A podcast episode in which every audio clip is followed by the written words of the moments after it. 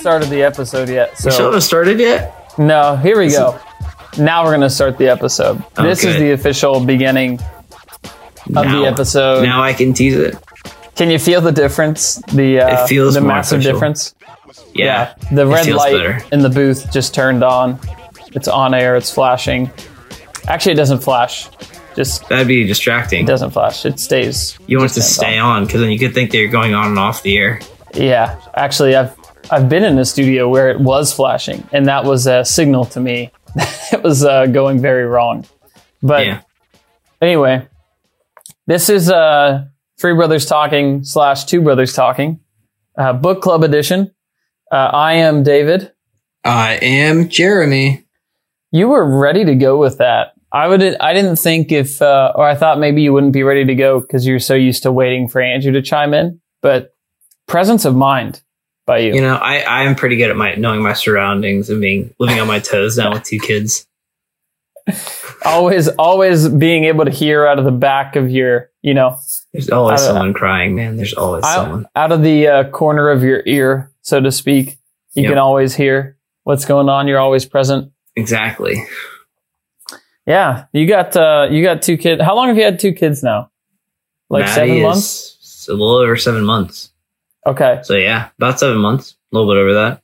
gotcha you're uh you're doing you guys are doing well We're you know we are filling our quiver with filling the quiver that's right I'm I'm all Okay. about this. I'm gonna have a high. I, I'm talking to Faith. We were joking about having high capacity quivers, which might need to be regulated at some point. high capacity quiver that's good Psalm one two seven, man, high capacity. the high capacity quiver because Yes, it that's the only holds ten. It can only hold ten rounds. I tell you what, I mean, I don't know how, but if God chose to give me more than 10 kids, I can't Oh, man. imagine. I was listening to someone Uh, the other day and like eleven. And I'm like, dude, wow, Well, that's just a long time. Like from like think about like that's a long time for your wife to be pregnant, and then Yeah. recovering, and then pregnant again. Just Yeah. mathematically. Well, so doesn't uh, doesn't Voddie Baucham have like how many kids does he have? Doesn't he have like 12? Well, he Something like does. They've adopted a lot of them. Yeah. So, not saying like we're very pro adoption on this podcast. we So- are very pro adoption. That's true. That wasn't saying anything other than the fact of his wife was not pregnant for all those adoptions or yeah. kids. Boy, we're all over. Like, neither of us can talk. We're coming at you like uh, at the end of a, a long workday for both of us, I think, right? Yes, it has. But I've been in. Me- I, had meetings today from basically about seven thirty till four thirty in the afternoon, and basically Oh. then at the end of the day, I was like prepping for getting stuff ready. It's awful. Yeah, I don't want to. Since uh, we have connections to your employer, um, and also my employer might listen to this, um, I won't. We won't get into graphic detail about meetings, but like I'm not. I'm not a meeting person. Nah, Are you?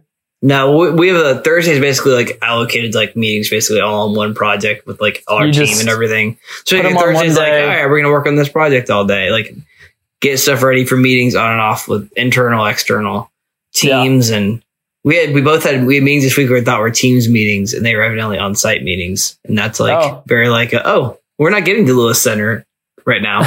and we're not gonna make it because it's like 35 minutes away or 40 minutes away. Yeah. Lewis But- Center, the uh, the Hollywood of mid central northern Ohio. That's what they call it. That's exactly what they how'd you know? You heard that too? Mm. The apple of Ohio. Mm, the big Apple City. Yeah. But uh, yeah, we're both we're both coming at the end of a long workday. Plus, Jeremy's got more work ahead of him because they're sleep training. Um, yeah, it's going better though. I mean, yeah, like a, yeah, I don't know how much detail you go into, but it's been easier than our other child. So that's good. into some detail. I mean, you don't need to go into more detail, Well, but Micah was much much more difficult. Like there were times Yeah. Micah like would be up literally the entire night and like wake up a little bit like and have a raspy voice, and that made us feel awful. But like, it uh, like he is. actually wore himself out. yeah, um, Wow. Yeah, but like Maddie has not had that problem. She usually wakes up once, and she's like a prolonged once, and maybe like one other time, but it hasn't been. It's been rare. Yeah. So this has been good. Maddie- It- it's just me falling Matt- back to sleep's been the problem. Yeah, yeah. So Jeremy's in the middle of that, and uh, my wife and I are still we're like six six months into pregnancy now. Um, Are we pregnant or is she pregnant? we we collectively are six months into pregnancy, but she is the one that is pregnant. Gotcha. That makes But, sense. Yeah, but like it, as a stage of life, we're both in it. You're both in No. that for the The long stage haul. of marriage.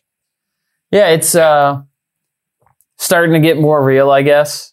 And Oh, it's real. Getting the house is really starting to transform. You're which doing is it good home, right? Home birth? No, that's not in the plans. Mhm. That's uh that's for people with high capacity quivers. You know? Well, I see the thing is we were figuring like we just learn how to do it ourselves and then we can like cut the doctor out of the equation. DIY, DIY, DIY, That's what you're going for. no, I'm not really doing that. If my wife is listening, she's gonna get me because I'm like, I am not catching. Like, that's not gonna happen. If I'm if I'm down there, there's like a major emergency. Things have gone wrong. Have you guys gotten Yeah. everything painted yet? Uh, we've got actually last weekend painted like three rooms in our house. The nursery, The baby the gets three rooms. office. Oh. Well, no. Um, but the uh, so my office, I had previously. You, if you look back at old episodes of our podcast, you'll hear us talking about my old office, which was my office until the baby came along. Then it was like your office should be downstairs um, in the basement because The lots of reasons. So in the dungeon. David So that just meant there was a new room to paint. But now, um, baby's room is painted and it's time to, uh, now it's time to just buy and build things, right? Like we're at the, we're at the portion of the, the room makeover where the only job is pick things out online, ship them to our house, assemble them. And then the final stage is like, you know, find pictures to hang on the wall and things like that. That's Yeah. all my wife's department. That's None- I- yeah. Well, you've done the registry yet. She registered at Target. 'Cause I think like Target, if Faithful, I'm sure it's already told your wife. If you like add stuff to your Target registry and Mhm. people don't buy it, you can keep adding it to like a year after the pregnancy and just go in and buy it like the next day and still get the percentage off. That is It's not pretty bad. great. Yeah. That's why people come to this podcast is to hear Target tips. Target tips. I don't have very many. My Target tip is just let your wife do it. That's true. Ah, nah, I've done pretty. I've done better at that area. I think. You, I What, guess you have to picking ask out, her. picking out decor. No, no, I don't pick out the decor. I just supply the funds to pick out the decor or whatever. Gotcha. My job is Yeah. to make sure there's a balance in the account that's that's black and not red. Yes, I'm in the I'm in the bookkeeping side, and then I'm on the execution side, and she's in the uh, That's where I'm at. yeah. So that's where uh, that's where Rachel and I are at, and then uh, work and everything has been work plus the church has been just full court uh, full court press for a little while now. Mm, not even halfway. Doing that- zone or man to man.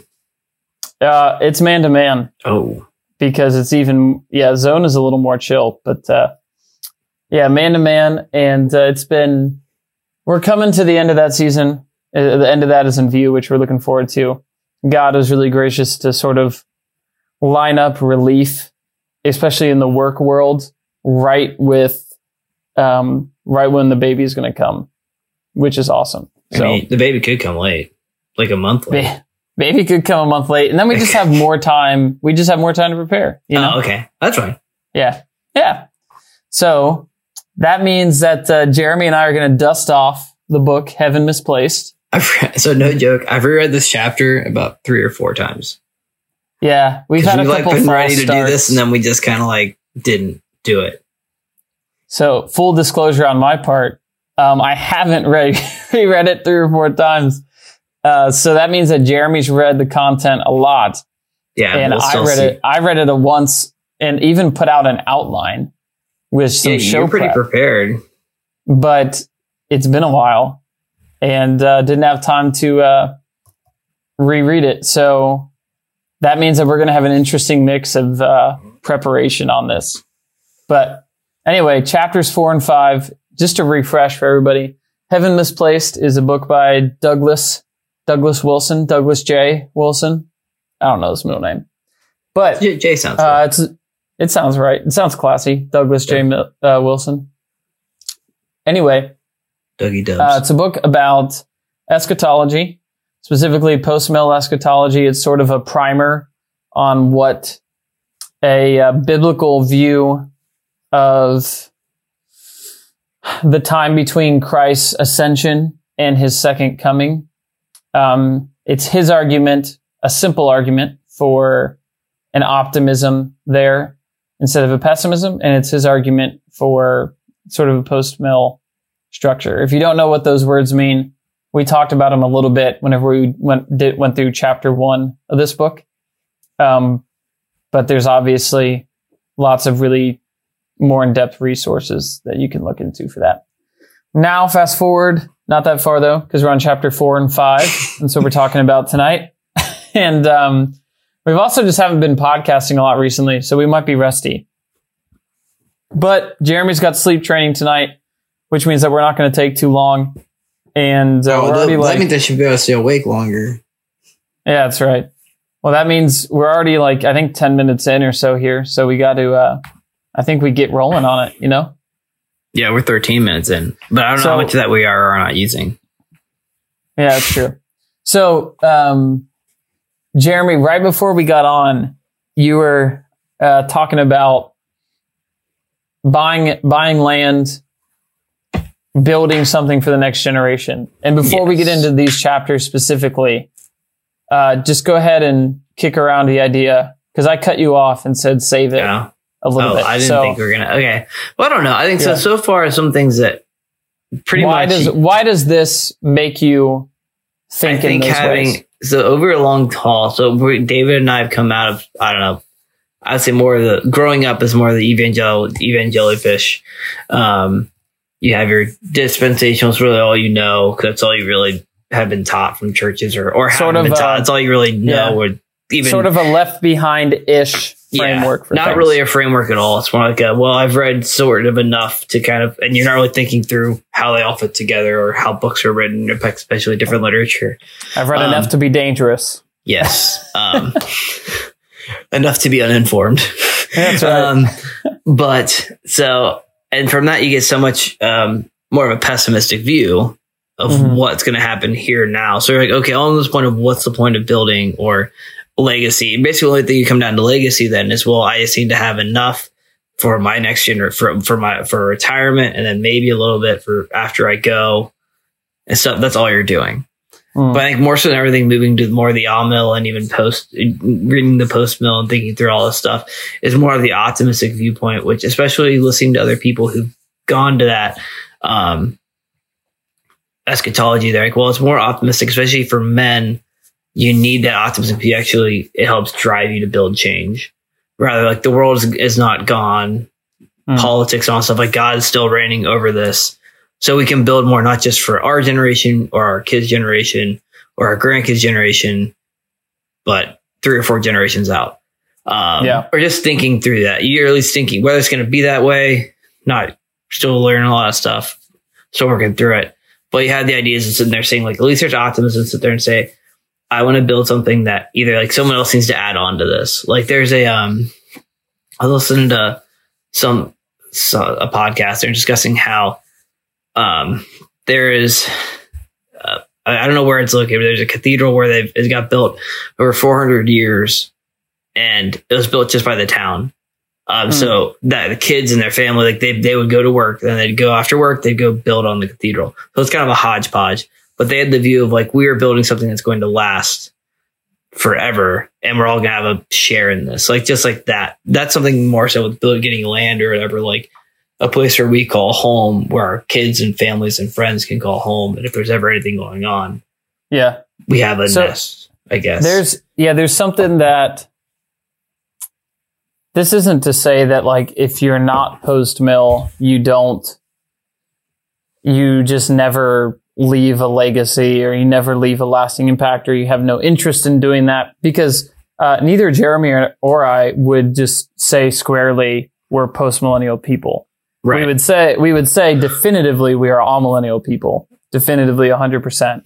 yeah. Um, and uh, the post mill thing is something that has certain pieces of it that we think are beneficial, and then there's other pieces of it that you know we have some more questions about, which is why we're reading the book. Yeah. Well, and Um, also going back to, I think you were more optimistic than I ever was as far Yeah. as an mill, and I was more of a pessimistic. But I moved toward more toward optimism and also the sense of urgency to be praying and being more optimistic.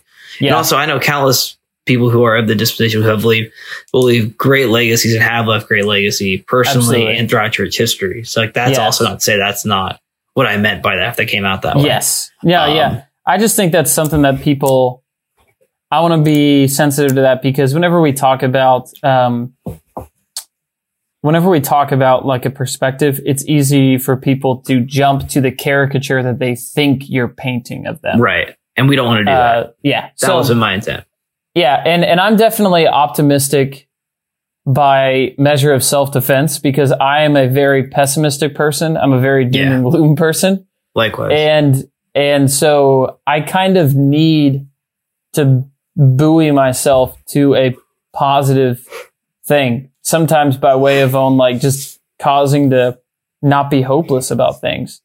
Um, but so what- what we mean by, and I would agree with what you said there that this viewpoint maybe gives a different encouragement to leaving a legacy is not that if you don't believe post mill or if you are dispensational, you have no, you know, just give it up. You don't believe there's any reason to care about anything on earth.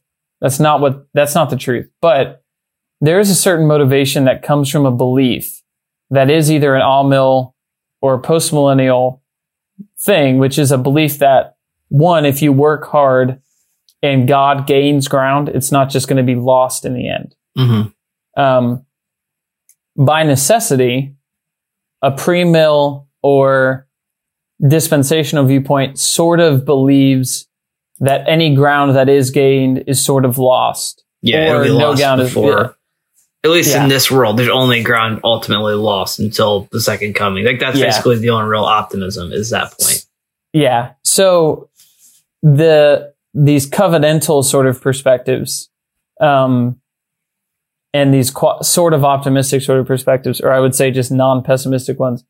One, and they also they they first they establish a belief that things will last, and two, they kind of establish a belief that this world, in a good way, um, is the is going to be your home not that like the world is your home now, but that this world is going to be your home. Meaning that God is going to overcome and renew this very world that we're on. Mhm. Um, and he can and does and is, so goes the ideology. He is using the saints in his mission right now as part of that work. Yeah. And so it, it gives you a belief of if I build something that's good and godly and gospel centered and gospel, you know, proclaiming, it's not just going to, it's not doomed to failure, right. you know? Um, it's not just eventually going to be torn down. It could. It's not like I believe everything always gets better all the time, Right. but I don't, I also don't believe everything always gets worse all the time. Right. And those are, I think, the two extremes of eschatology that are plainly unbiblical. Yeah, and that's what ultimately like lately I've been seeing more and more like um one of the things in my head like it just the one came up with John Knox's statement in prayer, um, which has been attributed to me, he's quoted multiple times saying is give me Scotland or I die. Um, just that Hmm. viewpoint of like I'm going to carve out this piece of land and I'm going to work as hard as I can to glorify God in this spot where you put me. And by the way, Johnny Knox was in prison for a while through that whole thing. Um, so It's just like baller, that that's mindset a baller move to say Um, from prison, give me Scotland. yeah, or I die. Like I'm in prison to preach by preaching the gospel. I could be let out, but I have to stop preaching, so I'm not getting out. Yeah. Just that mindset, I guess, that they say we're supposed to be building something for the glory of God, and we might not see the ramifications of that in our lifetime. We might not get that inch, but we're going to work hard to get that inch and the Yeah. best we can and build into that. yeah. That's, um, it 'Cause sort of ultimately, goes, we get the inch. That's right. Um, so that goes, I think that kind of leads into, in a way that leads into chapter five of this, but we'll jump into chapter four. Um, the beginning of chapter four, the first words are the resurrection of the Lord Jesus was no isolated event. His return from the dead brought with it, in principle, the resurrection of all things from the dead. The power of death, which had held the entire world in thrall, was reversed at that point two millennia ago, and the power of his new life has since then been working through the world the way yeast works through a loaf of bread. For this reason, we are children of hope. Then he goes on to quote Romans uh, 8. I'll just read this and people can read on Romans 8. This starts in verse 10. If Christ be in you, the body is dead because of sin, but the spirit is life because of righteousness. But if the spirit of him that raised up Jesus from the dead dwell in you, he that raised up Christ from the dead shall also quicken your mortal bodies by his spirit that dwelleth in you. That's Romans 8, 10 through 11. Obviously a pretty famous passage. Um, he goes on, uh, Doug, Doug goes on. Now I'm calling him Douglas, not even meaning to. It's just like, it just feels classier to say. So, um, he goes on to argue this point that is on the next page. And he says, so the creation longs for us to be clearly shown as sons of God. That's Romans 8, 19. The creation was subjected to vanity and hope. Verse 20 the creation will be delivered from corruption and ushered into our liberty, which is, that's a cool concept. Verse 21. For this reason, the whole creation groans. Verse 22. And we Christians, with the first fruits of the Spirit, also groan for the resurrection, for we are saved towards something. And we wait patiently for that day of resurrection. Mm-hmm. Because we are saved towards something, we have hope. And the Spirit helps us in this groaning that concept of being saved towards something, mm-hmm. I think is a, I think it's a powerful, I think it's a meaningful view of our salvation. Mm-hmm. Um, it's easy for us to think that our salvation is a hyper individualistic thing. Like it just happens to us within our own bodies, within our own brains, mm-hmm. our own minds. We get saved and maybe that affects what we do, but we don't think about our salvation being a part of something bigger. And we don't think about our salvation leading to something greater. Yeah. And that, that passage in Romans says over and over again that there's this cool connection between the redemption that God, like the redemption that is happening in people, um, in the resurrection of Christ from the dead is not just for people, but it's also for this world that we're in. It's the beginning of the resurrection for the world. Like God yeah. isn't just resurrecting people. He's, re- he's resurrecting all of creation. Yeah. And it's almost that you don't have the, promote so many things. I think we have the idea we've been saved from death.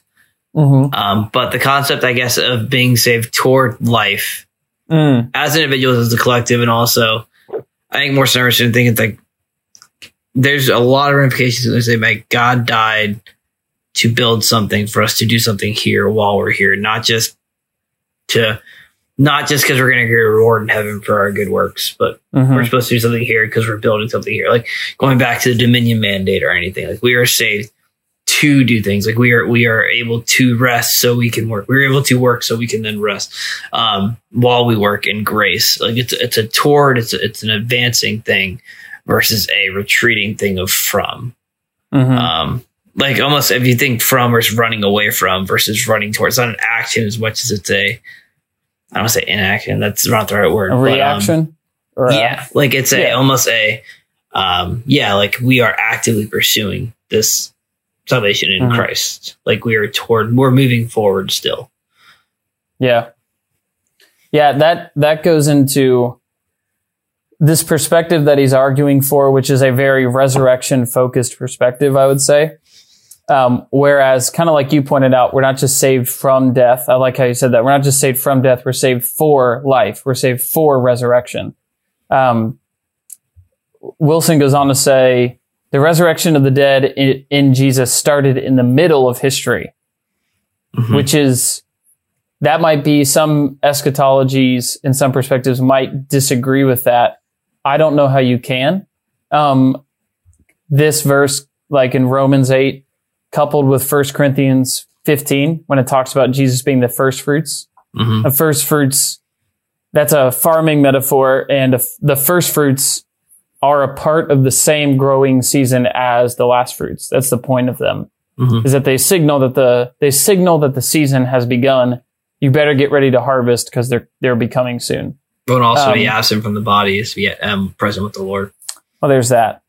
Um, but yeah, so I think there's there's what that means. The fact that we're in this one reaping season is that we're we're in a mode of progress to that second day. You know, we're in a, a route of progress to the day of resurrection, not to start a new season, but to really consummate the season that's already begun. Um, So you And have this one is- season versus multiple seasons. Exactly. Yeah. Um, one one resurrection of the dead. Um, and so I love I love what he says here about having this perspective of being resurrection focused. We're looking to a world made new, not because we deny the present world, but rather because we understand what is currently going on in this present world. Uh, this is location 452.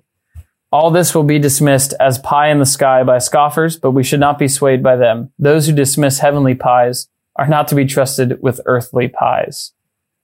Um, he goes on to be talking about um, how this world is pregnant with that glory to be coming, which is a great way of explaining that analogy about you know birth pains um, that's talked about. But I mean, that's the truth about the heavenly pies and earthly pies if we if we're people that never believe in if we're not concerned with the heavenly pies to come so to speak um, then we're not going we shouldn't be trusted with things that matter right now. Hmm because the things that matter right now do have a significance. And Yeah. i think i think that's a um i don't know that just it kept on getting pounded into my head as i read this of are we are we fueled by the resurrection? Are we fueled by the consummation? Are we fueled by a belief that that resurrection is coming not just for us individually and for the church as a whole and also for the world that we that we look at every day? Like it really it really will be transformed and redeemed hmm yeah. And it's already begun. That's that's the other part of it that's a a strong thing to consider is like i mean he goes on to say that the incarnation was the beginning of the great transformation. That's how Right. john describes it. I love that. Yeah, I thought his um the I, I guess I, I like the line just being pie. The if you dismiss earthly pies, we shouldn't. These those who dismiss heavenly pies are not to be trusted with earthly pies. I just found it kind of a funny comment. Um, just the way it was written, which is exactly how he speaks when you hear him speak. Mhm. Um, but yeah, I think the idea of like being pregnant, like the the the relief will be great, but it will relief from the travail of this world. Um, and also this, as you go back a few pages, he says, we're not dismissing this present reality or this present world, but Yeah. rather understand that what is currently going on in the present world. Like this is building to something. This is a current thing. Like, and I don't know if it's this chapter or the next one where they discuss the um resurrection being a private versus a public thing yeah um, you have this moment of like we understand that this is going much bigger and throughout history i mean the gospel has been advanced through ways that people probably would not think it should be advanced like by Yeah. how empires are built christianity has never been that way. Granted yes it was like you look at the byzantine empire and all that stuff in the crusades so take that with a grain of salt but i'm saying those people were not following the actual godly christian path yeah um, of what they would be called to do. But from like the greatest expanses of true christianity were because of sacrifice and hard work and glorifying god in the little things and the attitude of give me scotland or i die or give me Yeah. ephesus or i die or ohio or i die um Yeah. because we understand that everything we do today has an impact not just in the world to come and the new creation, but it's also the building of that creation, the resurrection of the dead here on this earth. Yeah, and that's what's so that's what's so fundamentally meaningful about it is that we have to stop thinking it we have to stop thinking of it solely as two entirely separate worlds. The reality of the resurrection and the consummation of the kingdom is that the kingdom the that resurrection is breaking into this world. It's an invasion here. Yeah, it's an invasion in. It's not it's not that um, at some point God just, you know, there's like a hard cut and a Mhm. hard, a hard, uh, you know, a hard part, a hard cut where just boom, this world's done. And then just it's recreated. It's recreated just like Christ was recreated, right? He was quote unquote recreated through resurrection. It wasn't a new Christ, wasn't a new body. He like it was a glorified, transformed, resurrected version of what was to come because that's what is breaking into this world. And it's this world. The very end of this chapter says, talks about Christ, how amazing it is that Christ, God, came here into this world. He says, we need to understand the drift of this conversation. God spoke himself into our world and he did it in order to save this world, this world that he made. He did it to save this world that was ruined by sin. This means that that was me commenting. Now it goes on with Doug. Uh, this means that we cannot spiritualize our salvation. Christ bought it, brought it here, which means that we must try, must not try to turn it into an abstract belief. We must not be Gnostics. Christ was born into this world, into a town that is still with us, and which many of us have visited. Christ lived his life in this world. He was crucified here, and in his resurrection, he planted this new life in the middle of this dead world and promised his, fa- his father it would grow and spread. Spiritualizing it or relegating all this to heaven in some future age is a very tragic form of unbelief. Christ did not just rise from the dead and zip back to heaven. He touched people here before he left. And we must come to understand that his life is contagious. It must spread until the entire world is alive. So now the, the purely post millennial portion of that is the very last sentence, um, until the entire world is alive. But whether you're post millennial, amillennial, that first chunk of that paragraph is where we should live and rejoice. Like Christ came into this world Mm-hmm. these things these things happened in this world the one that we are recording a podcast on you know um and he came into this world to save this world to renew it to redeem it to break the curse of sin and one day we'll get to see that but it won't be um it's it's the glory of it is that he can transform and renew and resurrect this world um, not that he will simply have to cut it off one day and start over again because it gets too bad for him to handle or something. Right. So that's a, um, I mean, just sometimes we, sometimes we just need to stop and think about that. You know, just the concreteness of our faith, the reality that it's easy to forget um, because of how how much time separates us, maybe from the scriptures. It seems, but uh, these things really happened in this world. You know that Yeah. that we're on.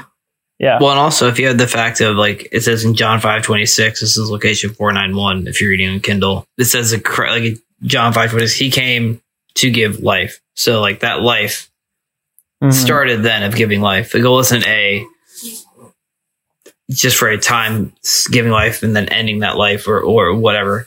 Um, But he came to give and make new and make life happen now, um, not in some future only present reality. Mhm. Yeah. Um, Yeah, very cool. This um that chapter was one of my favorites, and chapter five was also one of my favorites. yeah. If we had wait before we go on to chapter five. Um, okay. So there's a spot in the which is God, the word logos, is not the om of Eastern mysticism. He's not smudge everything; he articulates it, he speaks it. Our Lord encompasses and embodies and exhibits everything that we that words do. Exclamation sentences, poems, stories, parables, sermons, lectures, novels, whispers, conversations, propositions, questions, and more poetry. God speaks and we are called to listen.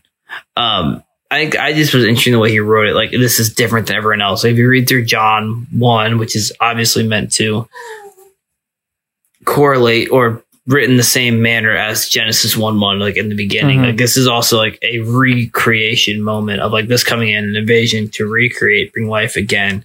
Not out of the destruction necessarily old of like what we would view as destruction and judgment, but it's the invasion of the lifetime to give life to the next one.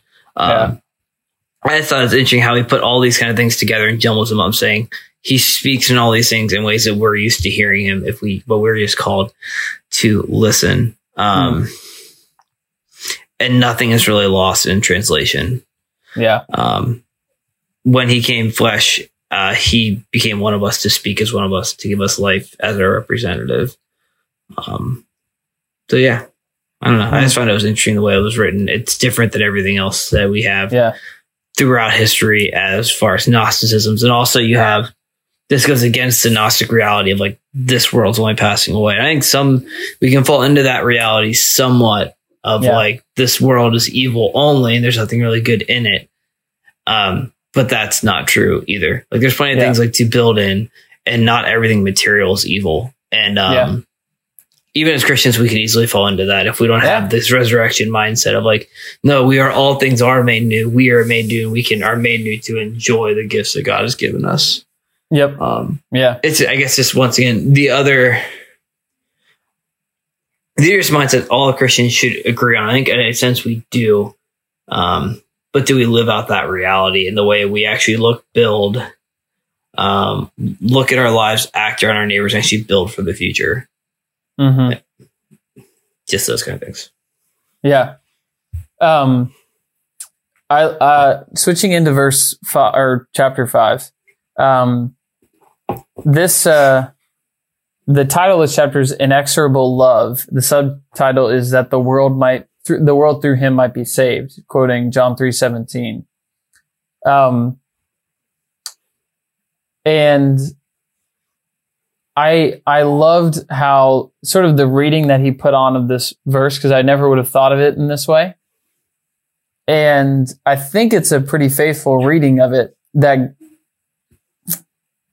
now we I tend to read it very well connected with verse 16 meaning God did not God didn't send his, Jesus here to just condemn us but to give us an opportunity for saving. That's how I tend to read it.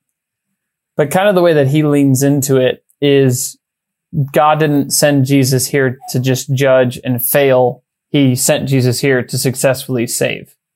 Mm-hmm. Um, and I think that this this passage here, obviously, we all know John three sixteen, that the he says the reason Christ came into the world was to save it, and most emphatically, his mission was not to try to save it. Mm-hmm.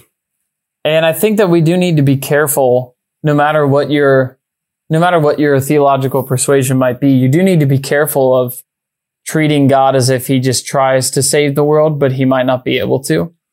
Mm-hmm. um, we want to be bounded by scripture, so we don't just want to base things on, you know, kind of vague ideas, but I think that there's something pretty biblical about trying to want to stay away from that danger of thinking too small of God.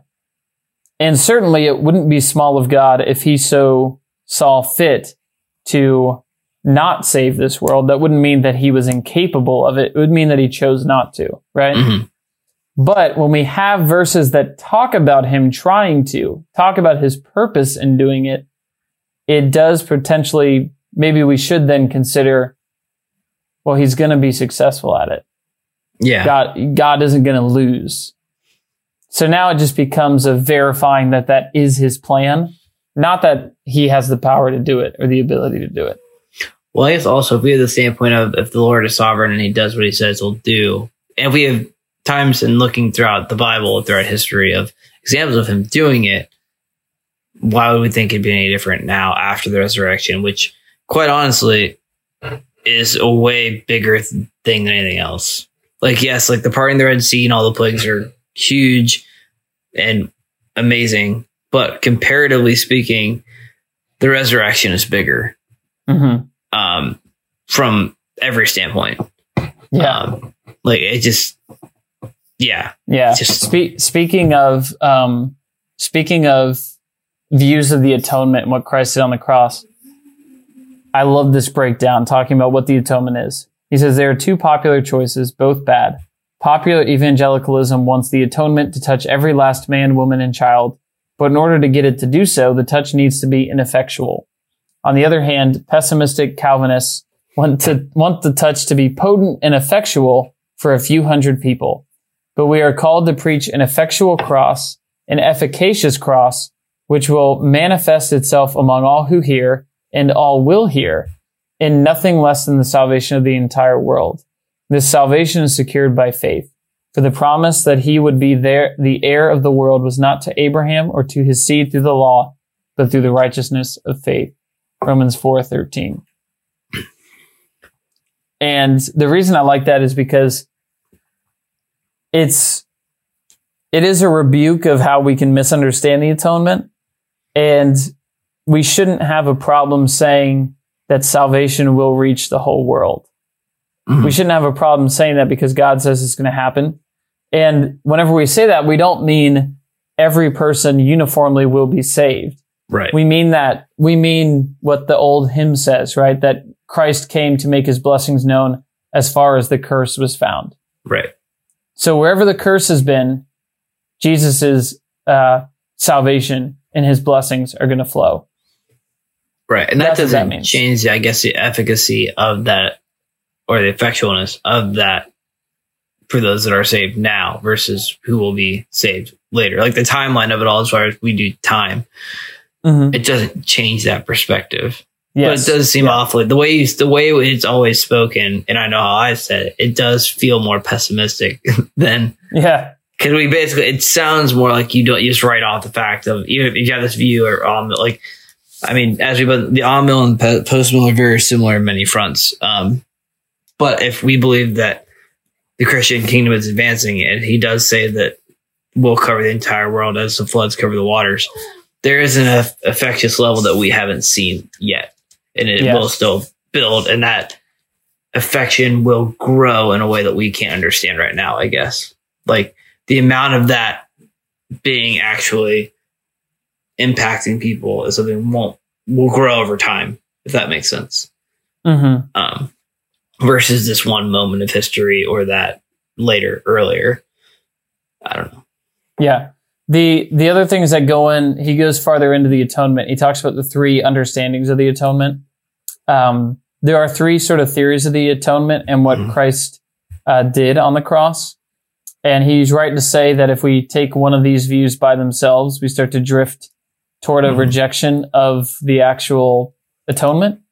One is, um, uh, what is it? The first view is um, christ died as ma- a substitute yeah, Christ died as a substitute, which is penal Um, substitution I would penal substitutionary atonement, which we would both say probably is like if this is a if this is like a three legged stool, this is like the most important leg somehow. Um, the one closer to the middle i yeah, guess I guess I don't know. Like it's um, it certainly is the most fundamental. Um, so that's just the understanding that Christ paid the price for sin on the cross. Now, the second view is now it's important to say without that leg of the stool, you don't have the gospel. Right. You do not have it. You can have the other ones. you can have the other can have the rest of the Bible. the other ones you can have the rest of the Bible and those other, and they don't, you don't have the gospel. yeah you So don't that's why, right that's why it's like the most important, I would say. Um, but it needs the other two sort of as an explanation. And so now the other view is like Christ leaves us an example when he died on his cross that we should follow in his footsteps, that we should be sacrificial like Christ is. Um, so that's true. It just can't be the only thing that's true, right? hmm And then the third view is Christ being the victor, which means that Jesus is not just um, paying the price, but he's also triumphing. He's winning, um, which is obviously biblical as well. It's just not biblical by itself. Yeah. And so, well, ultimately, without the first one, you don't have this big of a reason to triumph. I guess if that makes sense. exactly. I mean, you Yeah. do and you don't. It's just there's more to the triumph than just that Yes. aspect. part of the victory is the salvation, is the paying of debt, is yeah. So um then Paul in Colossians 2 um talks here in Colossians 2 3. Um this is this is a pretty fundamental passage. So he says, And you being dead in your sins and the uncircumcision of your flesh, has hath he quickened together with him, having forgiven all your trespasses, blotting out the handwriting of ordinances that was against us, which was contrary to us, and took it out of the way, nailing it to the cross, and having spoiled principalities and powers, he made a show of them openly, triumphing over them in it. But in that verse, you have um, Jesus functioning as a prophet, showing us the way to go.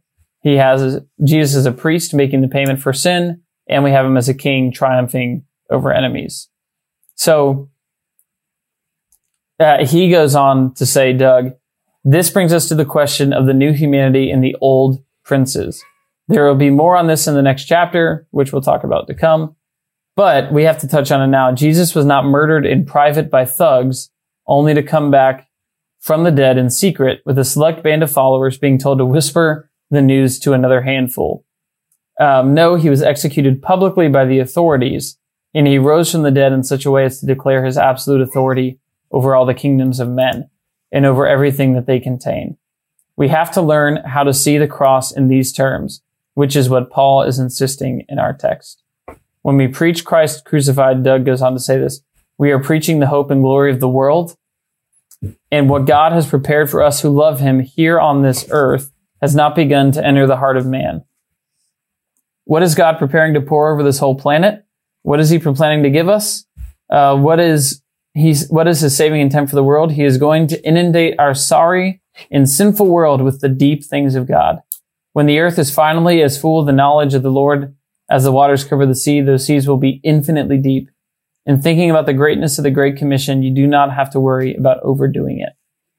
And so he says the crucifixion is power because it, it is not just Jesus doing something in secret, but it's actually Jesus conquering and Jesus winning, Jesus overcoming the authorities, the rulers, the principalities of this world.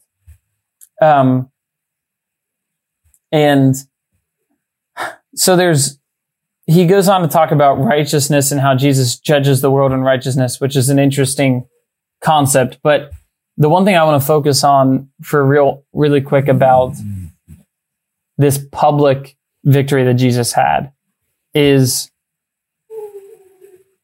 that goes to say that he does have a claim on the world right now. Mm-hmm. He, he has a claim on the world right now. Jesus is judging the world in righteousness. What that means, this is a phrase that I never really understood in scripture whenever Jesus talks about judging the world in righteousness. And uh, Wilson explains it as saying that he judges the world in righteousness by showing us what actual righteousness looks like. Mm-hmm. So without Christ, we have no standard. We have no actual righteousness. We make it up. Men have their little man sized kingdoms and they try to do things their own way. Jesus having actual righteousness and giving us that standard in his word and also validating it by victory in the cross shows us what real righteousness looks like, which means we ought to live today as though that real righteousness has been revealed, if Yeah. that makes sense. Yeah. And that's where it crosses into, that's where it crosses into so many of the questions we have today about what is just and unjust. That's where it, that's where it does crowd into our politics at times, or it ought to. Um, because Jesus didn't merely save us individually. He also is establishing the new justice, the new order of the world that he made. Mhm. And that goes to the Great Commission. I mean, he, he says we are to teach and baptize the nations. We're to disciple the nations about how to obey everything that he uh, commanded us to obey. And so that leads to this understanding that we should not just preach the gospel as a a gospel of the cross, but it's also a gospel of the kingdom that has come through the cross and the kingdom that is coming through the cross. And that just, I think that goes back kind of full circle to the belief of the resurrection that we talked about earlier. That it's a difference if you're, if it's only a gospel of the cross, you are sort of preaching a gospel that only looks back, Mhm. but we're saved towards something Right. and we've been given a gospel, a good news of a kingdom coming, not mere, not only a cross that has already been done. Yes.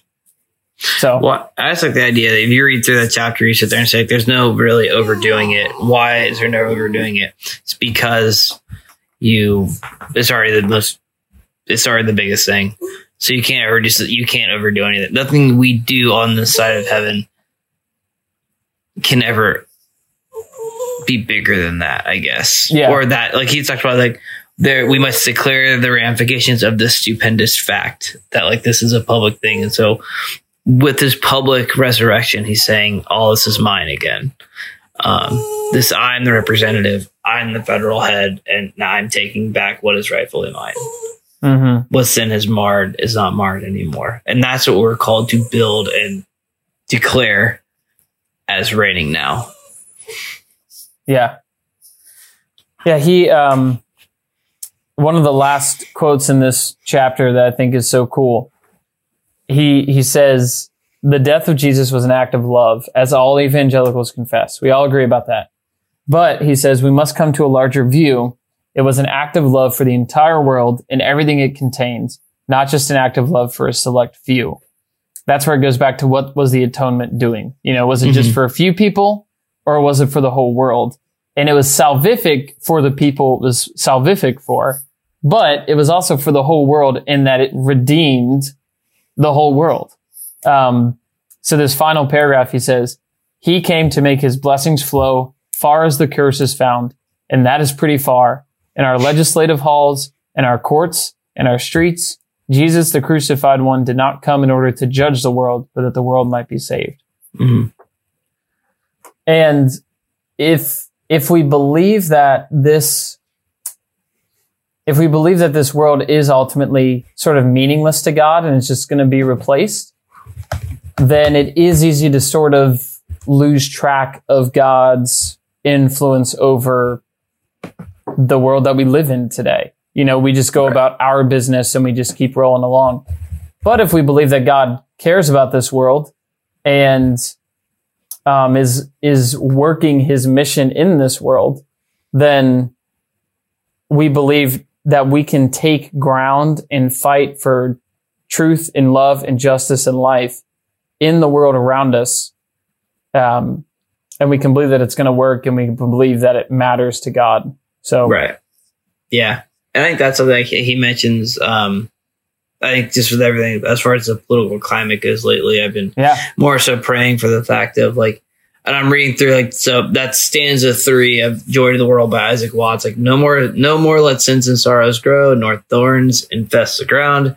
He comes to make his blessings flow far as the curse is found. yeah, love that. Um, yeah, and like we sing this song at Christmas, and but we don't think about it from the rest of the world. Like this is this is the promise of redemption. This Yeah. is what the public ramifications of his public resurrection hold, and that's just not for our own private precious lives, our, our private precious Christian faith, but that private faith should then go out and impact your communities, your jobs, your relationships, your your neighbors, um, and our courts and our legislative halls.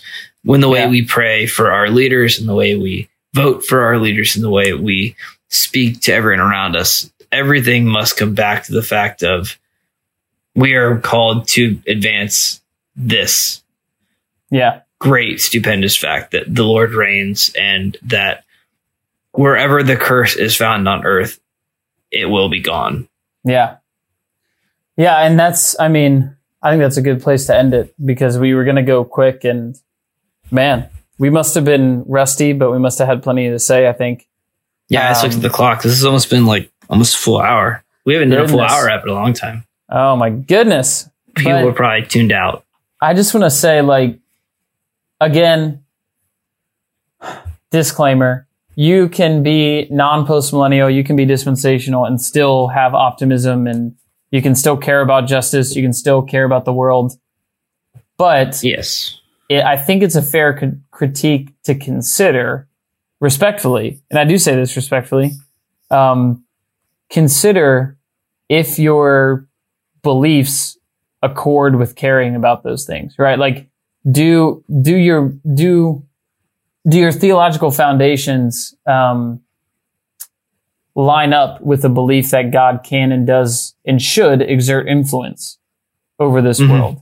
Yeah. that he that it can and should and does exert influence over how we live, what we're called to do, um, what standards we should apply to the world that we live in right now. Mhm. So, and it, yeah, that's that's a thing that we ought to consider as Christians. But that verse from Isaac Watts is one of my favorites for a good reason, um, because it is uh, pretty cool that he comes Mhm. to make his blessings flow far as the curse is found. So this has been uh, chapter four and five. Chapter six and seven, maybe that'll be a full hour too. I don't know. Who knows? see. We're not recording that right now, so we're not. No. We- We got to uh, we got to hit the hay and everything. So yeah, you got any uh, recommendations?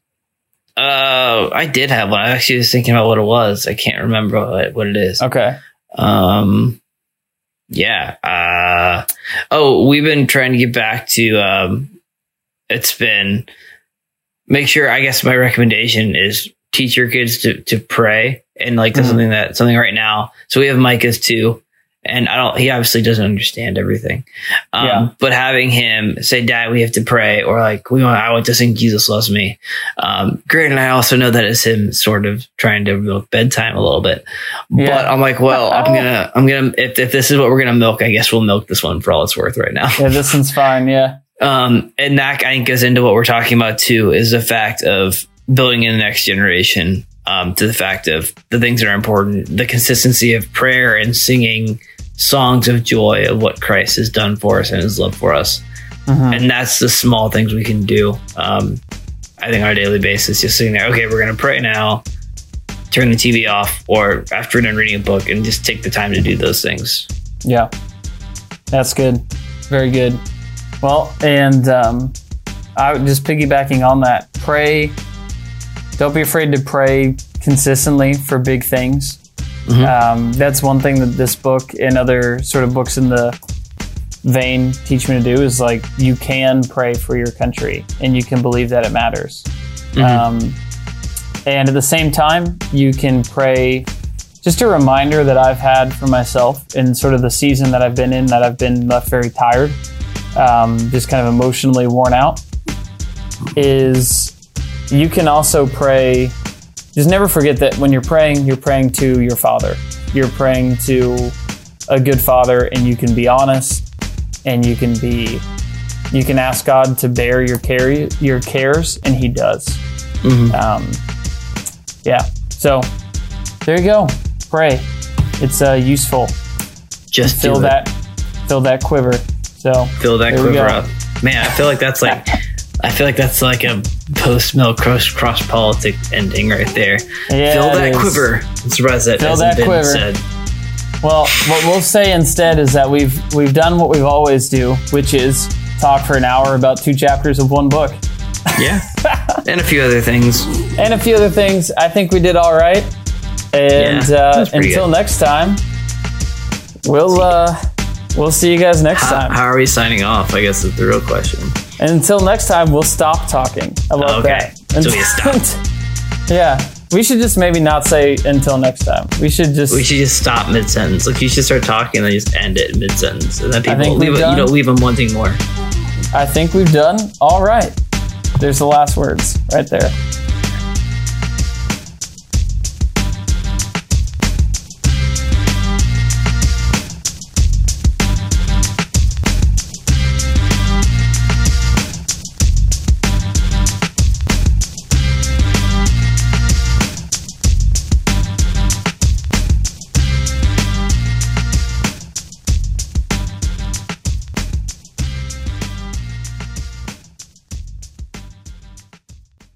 We can build something for the like, next generations, if you will. That's right. Boom. I see what you did there. You see what I did there? That's actually something. Honestly, going through this whole thing and getting more into the whole thing, like Hold on to it. Hold on to it. don't I was it's called a teaser in the radio world.